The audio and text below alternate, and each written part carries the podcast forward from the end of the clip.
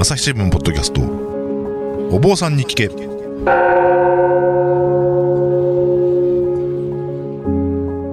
朝日新聞生活文化部の武田真翔です。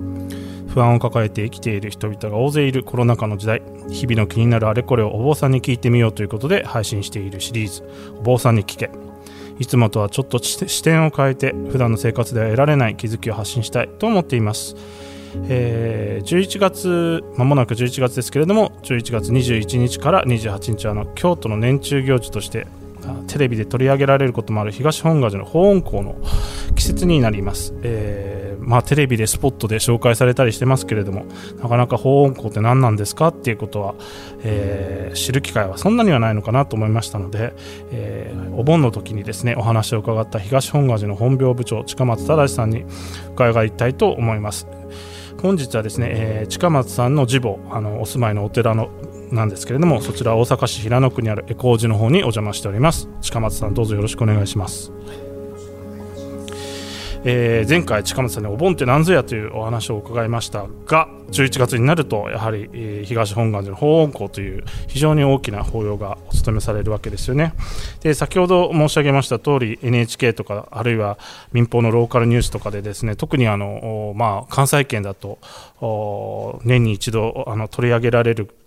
ことがまあ多いので、えー、テレビなり新聞なりでえー、見かけたことが読んだり見たりしたことのある人もいるんじゃないかと思います。とはいえ、なかなかその短いニュースです、短いニュースだったり、あるいは、えー、記事だったりすると、なかなか保温校って何なのかっていうのはよくわからないな、よくわからない人も多いんじゃないかなと思いますので、改めてそのあたりを伺いたいと思います。近松あのそもそも法恩公ってどういう法要なんでしょうか？法恩公っていうのはあの、えー、恩に報いる公公はまあ集会というような意味合いだと思いますけど誰の恩に報いている法要になるんでしょうか？はい。あの法恩公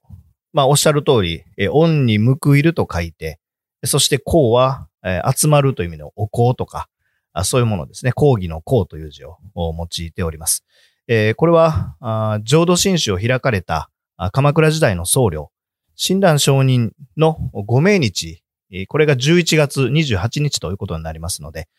そのご命日に合わせまして、残されたお弟子たちが集まって、そして、教えを確かめたりとか、そしてお話を聞くと。まあ、そのようなことが始まりであると言われています。ですから、もともとそういう親鸞上人を慕う人々の集まりという意味での公という意味ですね。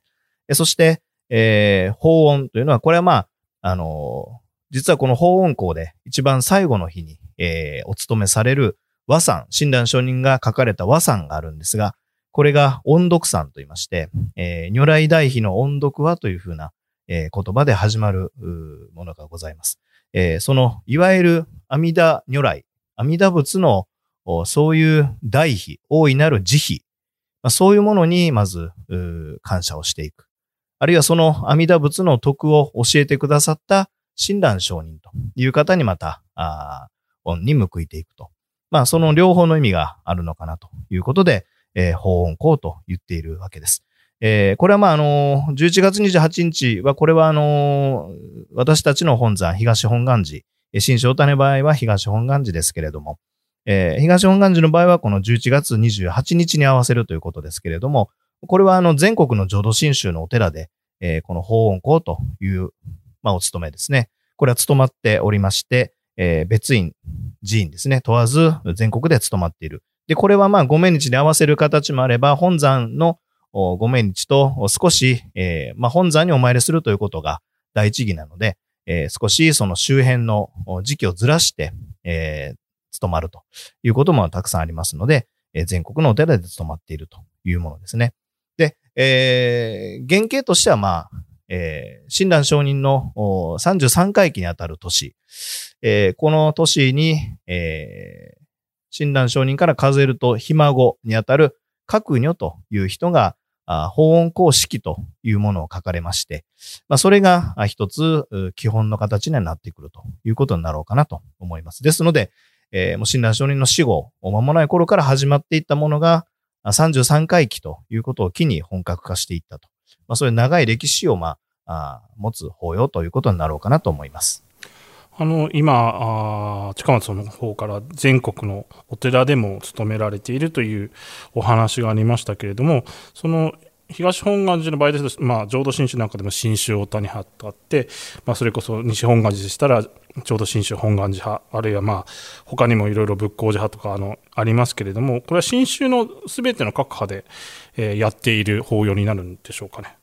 はい、えー、新宗教団連合というまず集まりがありまして、これに所属している新州大谷派もそこに含まれますけれども、まあ、これがまあ浄土真宗のまあ主な宗派10派ということになりますけれども、この加入している10派でもそうですし、まあ、どこにも加盟していない浄土真宗のお寺もありますけれども、まあ、すべての浄土真宗のお寺で、え基本的には法恩公は執行されるということになります。それは、あのー、なんでしょう。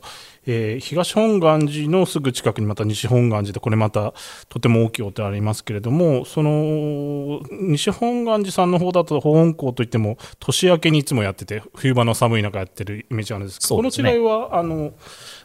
時期の違いはどうして出てきてるんでしょうか？そうですね、まああの親鸞上人のご命日は、まあ、先ほど申し上げたように、えー、11月28日なんですけれども、新州大谷派の場合は現代、現在の暦、現在の日付に合わせて執行しているということになりますけれども、旧暦の11月28日、えー、すなわち、えー、今の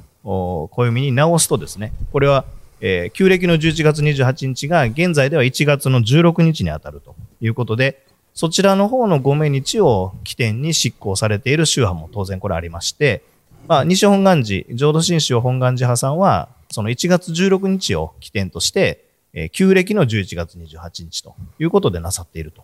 いうふうに聞いております。あ、そういうことなんですね。旧暦と新暦の違いでそういう時期の違いができてるんですね。そうですね。あの、そうなると先ほどあの、法音公式という形式を、あの、まあ、なんて言いますか、あの、に基づいてやってるというお話だったんですけど、これはすべてその新宗のすべての、あの、教団でほぼ同じ形式をやって行っているということなんでしょうか？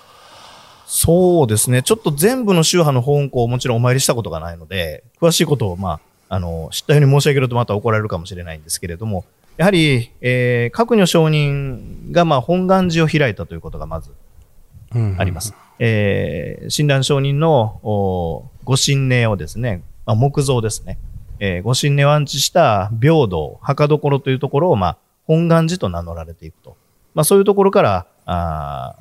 本願寺が始まるわけですけれども、その各女上人にゆかりのあるお寺ということになってくると、この法音公式、各女上人が書かれた法音公式というものは中心になって、え、執行されてくるだろうというのは言えると思います。で、この公式というのは、えー、講義の項に、えー、数式とか図式の式と書きますけれども、この公式というものは、仏教の宗派では、えー、実は他の宗派といいますか、古い歴史がありまして、例えば大使公式、え、聖徳太子ですね、えー、大使の徳を称える大使公式ですとか、うん、法然上人の徳を称える知恩公式とか、まあ、様々な公式というのがあありまして、まあ、それに、まあ、習うといいますか、その形を用いる形で、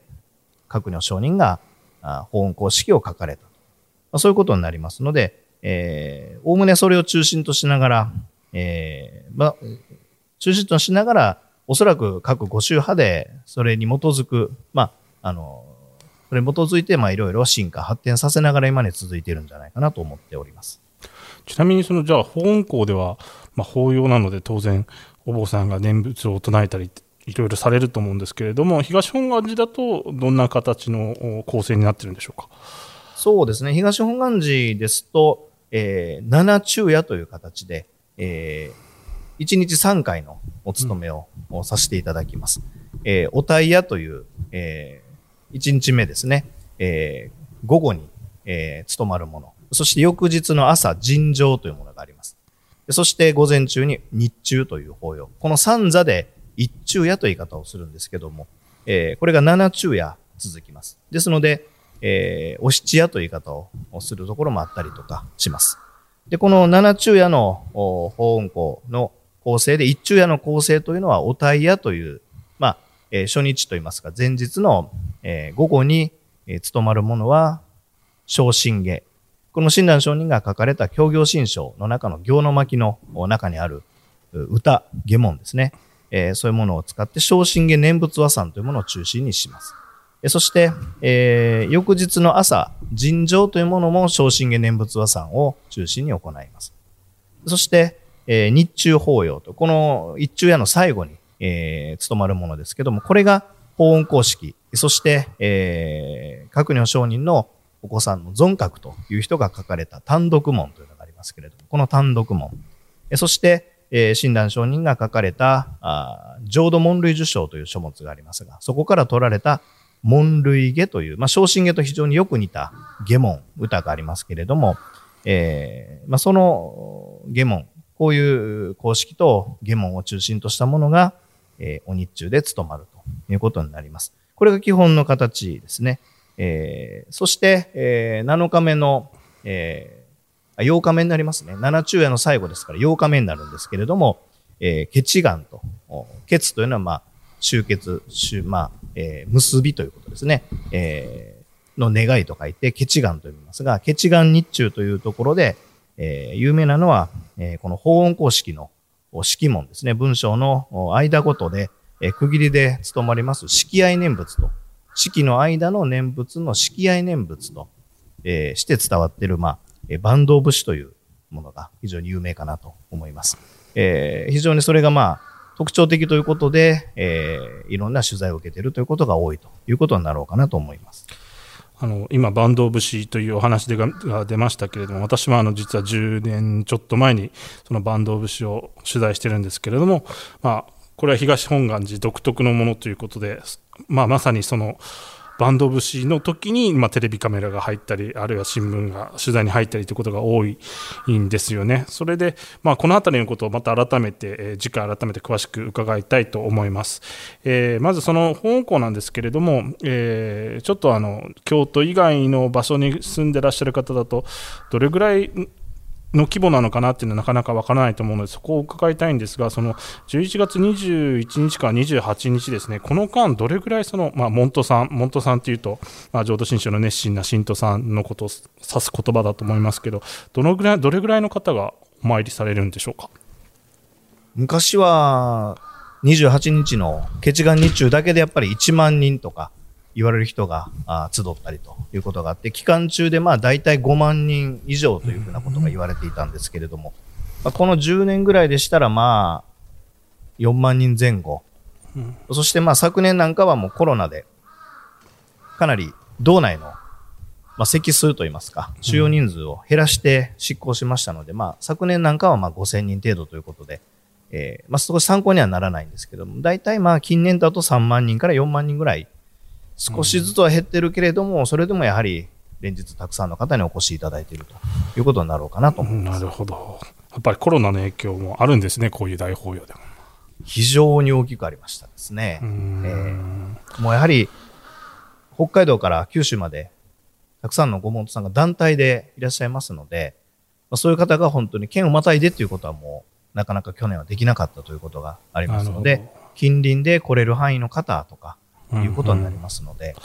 まあ、今年もなんとか、あまあ、収容人数を減らしながらですけれども、なんとか工夫しながら、感染対策を取りながら、あお勤めをさせていただいて、まあ、そしてお参りをいただこうというふうには思って。おります。朝日新聞ポッドキャスト。お坊さんに聞け。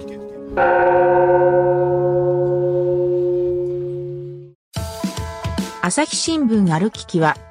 人工音声が伝えるニュースサービスです。外に出かけたらスマートフォンのアプリで、お家にいるときはスマートスピーカーに、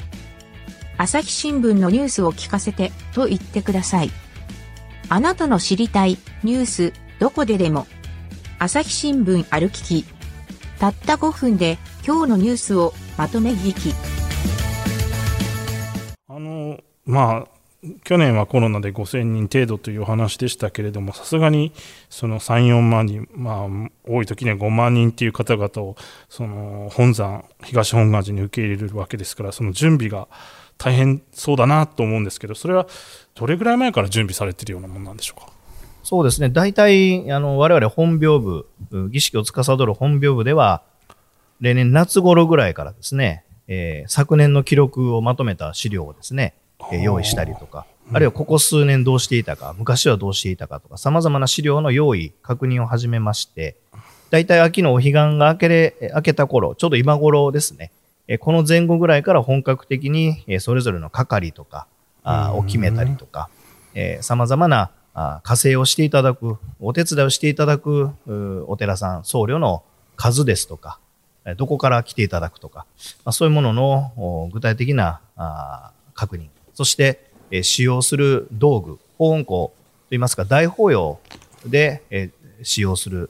道具とか、普段は使わないものとか当然ありますので、まあ、そういったものの準備とかを始める。そして11月の頭に、えー仏具のお磨きというのをしますね。うんうんえーこれもお例年ご門徒さんに、えー集まっていただきまして、えー奉仕団ということで、えー宿泊研修で来られているご門徒さんがいらっしゃいますので、まあ、そういうご門徒さんと我々僧侶で、えー一緒になって、えーお磨きをするということをやっております。去年、これもコロナで、ご門徒さんの奉仕団がお越しいただけなかったものですから、えーまあ、僧侶だけで、えーさせていただくあ、というそういうことになりま影響もあったしたけどんですね。はい。まあ、そういうものが11月の初めまで続きまして、そしてまあ当日を迎えるということになります。ただまあ、これはあのあくまで物理的なまあ、日程といいますか、まあ、そういう感じのものなんですね。我々だから、あの、どちらかというと、年末年始、一般のおお正月とか大晦日ということ以上にこの法運行が、えー明け暮れというふうな、法運行に始まり法運行に終わるというふうな感覚がありますもんですから、毎年の本校が終わりましたら、また明日から来年の本校に向けた準備が始まるなという心持ちですとか、まあ、1年がまあ本校のためにあるというふうな形で、式務の方では気持ちを高めていくというふうなことは今でも変わらず、うみんなの心の中にそれを持ちながら、まあ、日々仕事をしているということはあろうかなと思います。物理的な問題とそういう精神的にこう、盛り上がっていくと言いますか、うんうんあ気持ちを高めていくっていうのはもう、実は年中それをどこかで意識しながらやってるっていう部分は、我々にあるかなと思います。そうなんですね。その、まあ、準備っていうと、で思い出したんですけど、その、私が本校お参りした時に、あの、おときと呼ばれる精進料理をいただいて、こちら、あの、参拝される門徒さんたちにも振る舞われるものなんですけど、それと同時にちょうど寒い季節なので、温かいお酒もいただいたりして、あのおとき精進料理なんですけどなかなかしっかり味付けされてたりもしてお酒の魚にもちょうどいいなと思っていただいた記憶がありますけれどもこれはやっぱり前々からその門徒さんたちあるいは僧侶の皆さんたちに振る舞っているものなんでしょうか？そうですね。あの、お酒は、あの、モントさんのお時の場では、あの、瓶をお配りしてるだけで、その場で飲んでいただいてるわけじゃないので、はい。あれはあの、来賓の方とか、まあ、報道関係の方も来賓ですので、そうですか。来賓接待のところでお出ししてるだけですので、えー、モントさんが本願寺来てお酒を召し上がってるわけじゃないので、持ち帰っていただいてるので、あすみません、はいそれは大変失礼いたしました。いえいえ。あの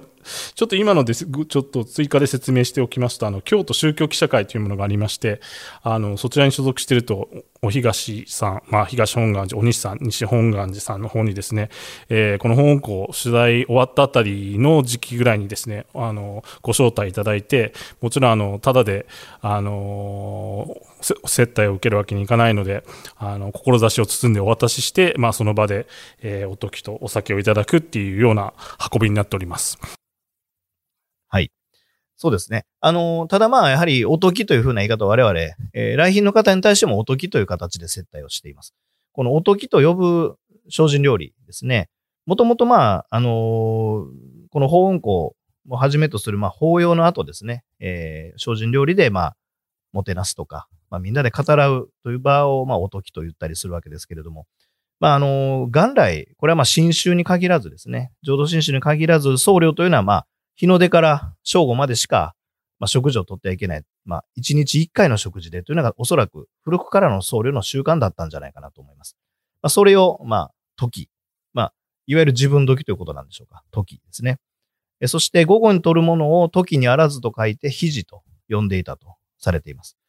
まあ、そういうところから時、肘という言葉が出てきまして、おそらくその法要の後、お昼前ぐらいの食事のことを、まあ、時と言い出したのかなというふうには、えー、推測しております。まあ、浄土真宗では、えー、門徒さん方がお米とか野菜を持ち寄られて、そして、えー、各お寺に持ち寄られて、えそういう法要の後なんかにみんなで、えー、食事をとりながら、まあ、新人談義といいますか、まあ、仏法を、まあ、語ったりとか、まあ、そういう横のつながりを、まあ、そこで確かめていくような、まあ、そういう場にされてきたのかなというふうに思っておりまして、それがまあ今も続いているということになります。まあ、お酒ということでいきますと、えー、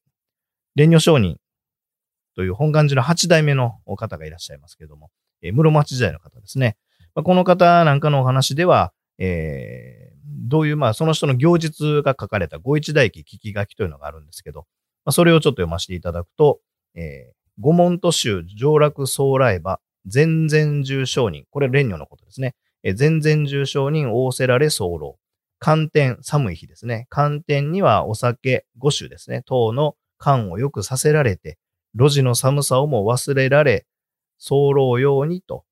仰せられ候。また、炎天、暑い日ですね。炎天の時は酒など冷やせと仰せられ候ということをおっしゃっていますので、やはり遠近各地から来られたご門徒に季節に応じて、えー、精一杯もてなしをしようという寄付という、そこでまあみんなで、えつながりを確かめようという、そういう寄付というのは、まあ浄土真宗では、まあ、かなり昔からやっていたのかなというふうにはあ感じております。ノミニケーションということなんですね、そそうですね。当時のノミニケーションかなと。思います。なるほど、わかりました、えー、そういった準備をたくさんされてですね、えー、本校で披露するバンド節、まあ、こちら、あのー、東本願寺の本廟部が指導を務めされているということだと思いますが、今ちょうど練習も佳境に入りつつあろうのかと思います。えー、このあたりは次回、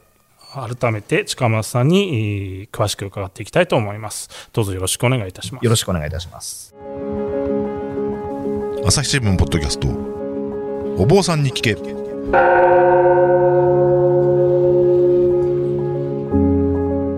ー、今回もまた、えー、東本願寺の近松さんにお話を伺いましたこの前あの東本願寺にお邪魔したらあのお買い物広場っていうのができていてなんかいろいろと関連グッズがあの売って出売っていましたけれどもこれはあの普段からあのいろいろとグッズを購入できる場所なんですよね。そうですね。えー、東本願寺の御栄堂の正面にある御栄堂門って大きな門をくぐって、えー、入っていただきまして、左に行きますと、えー、建物がありまして、その中に、今おっしゃっていただいたのは、東本願寺にまゆかりのある、様々な業者さんがま共同で、願勝者、願いに生きると書きますけど、で、後者の社と書いて、願勝者という会社を作られて、えーまあ、そこで、記念品、記念グッズをたくさん作られて、その場所で売っているということになります。えー、朝9時から夕方の16時、午後4時まで空いてまして、様々な記念品をそこでお買い求めいただけるということになります。あの私もあの仏教の入門書をそこであの購入しましたので、ありがとうございます。ごご関心の向きはそちらの方で、えー、いろいろと探してみたらいいかもしれません。朝日新聞ポッドキャストお坊さんに聞け。武田真翔がお送りしました。それではまたお会いしましょう。この番組ではリスナーの皆様からのご意見ご感想を募集しています。概要欄の投稿フォームからぜひお寄せくださいツイッターやメールでも受け付けています。ツイッターでは番組情報を随時紹介しています。アットマーク朝日ポッドキャスト。朝日新聞ポッドキャストで検索してみてください。